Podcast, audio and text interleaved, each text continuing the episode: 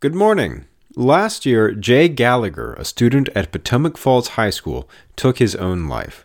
His parents sued Jay's guidance counselor, arguing the guidance counselor should have told them he was meeting with Jay. But now they've withdrawn that suit. For Tuesday, April 24th, it's your Loudoun Now Morning Minute.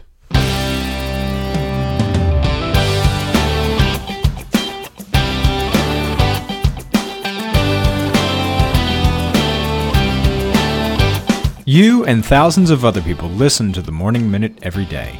It's trusted, it's personal, and you take it with you wherever you go. So if you've got a business, why not advertise on the Morning Minute and reach the thousands of people listening right alongside you wherever they are?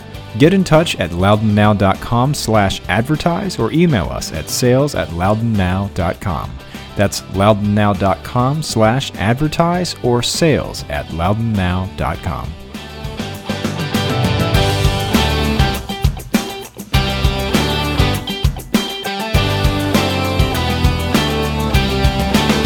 Thanks for being with us. I'm Renss Greene. The parents of a Potomac Falls High School senior who took his own life have dismissed their $5 million wrongful death lawsuit against their son's guidance counselor. The case was set for an eight day jury trial starting yesterday, but Aaron and Timothy Gallagher's attorney filed an order earlier this month to dismiss the suit. The Gallaghers have six months to decide to refile the suit. The case was filed against Richard Bader, a guidance counselor at Potomac Falls. The Gallagher's son, Jay, took his own life at 18 years old. Three weeks before that, Bader had received an email from one of Jay's friends concerned about Jay's mental well being. Bader met with Jay to talk about it, but never notified his parents. The Gallaghers say they should have been told. Bader has previously testified that he asked Jay the questions on the school system's suicide assessment, which determined he was at zero risk of suicide. Jay asked Bader not to tell his parents. A judge has also ruled that Bader was permitted to exercise his discretion in responding to the concern. But Timothy Gallagher said this isn't over. In a Facebook post, he stressed that Bader should have notified him and his wife that he was assessing Jay as a possible suicide risk, even though the information that he may be at risk came from a third party, Jay's friend. He wrote, quote, The counselor told no one and deprived us of our one opportunity to get our son the help he needed. We owe it to Jay and the present and future generations of school kids neither to accept nor to tolerate this misreading of the law. End quote. Go to loudounnow.com slash morning minute to check out the whole story.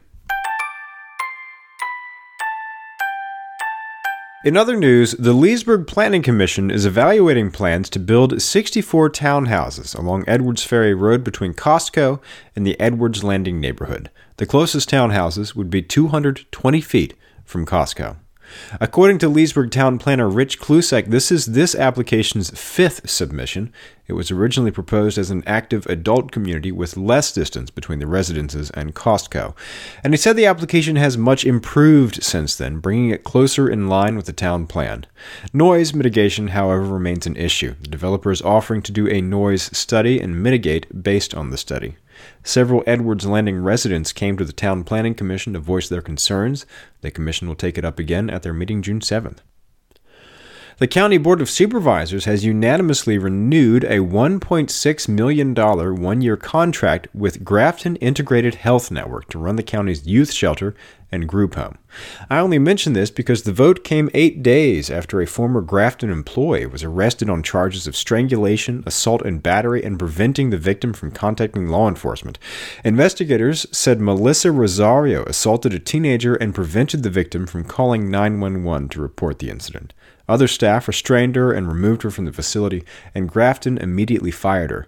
The company then reported the incident to Loudoun Child Protective Services, which worked with Loudoun County Sheriff's Office to investigate.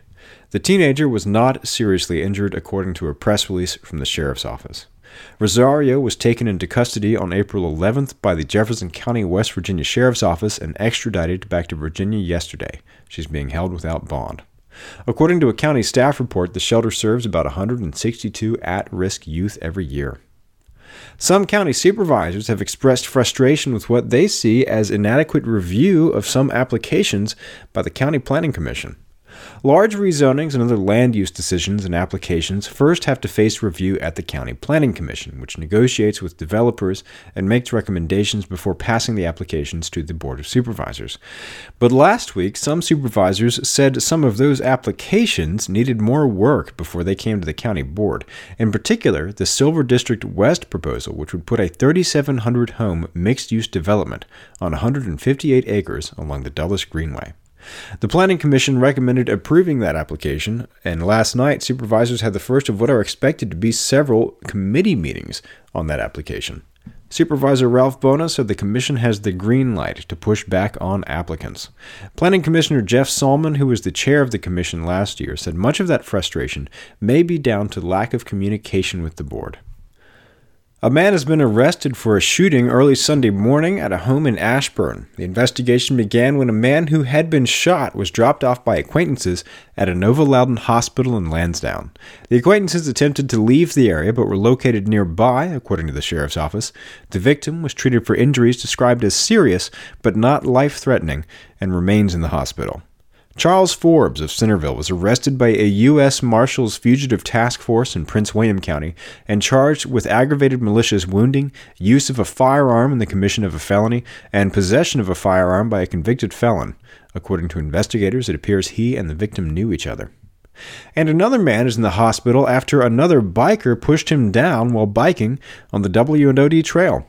According to the sheriff's office, an adult male was riding his bike west on the W&OD near Ashburn Village Boulevard Sunday afternoon when he attempted to pass two cyclists. He told investigators he was on the center line when a cyclist coming from the other direction reached out and hit his helmet. The victim fell to the ground and was taken to Inova Loudoun hospital. He was later transported to Inova Fairfax where he was listed in stable condition. The suspect was described as about six feet tall, wearing a white and light green Castelli jersey. Get the full story on this and all these stories over at loudounnow.com. On today's Get Out Loudoun calendar, tonight is Neighborhood Night at B Chord Brewery in Round Hill. Eric Burnham and the B Chord Bluegrass Buddies will be hosting an open jam. There's no cover charge, there's beer specials, and it starts at 5:30 p.m. Get the details on these events and check out the rest of the events calendar at getoutloudoun.com. And if you like the Morning Minute, give the podcast its own thorough review on Apple Podcasts or wherever you get your podcasts to tell your friends and subscribe. And it'll be waiting for you there every morning. Okay, have a great day.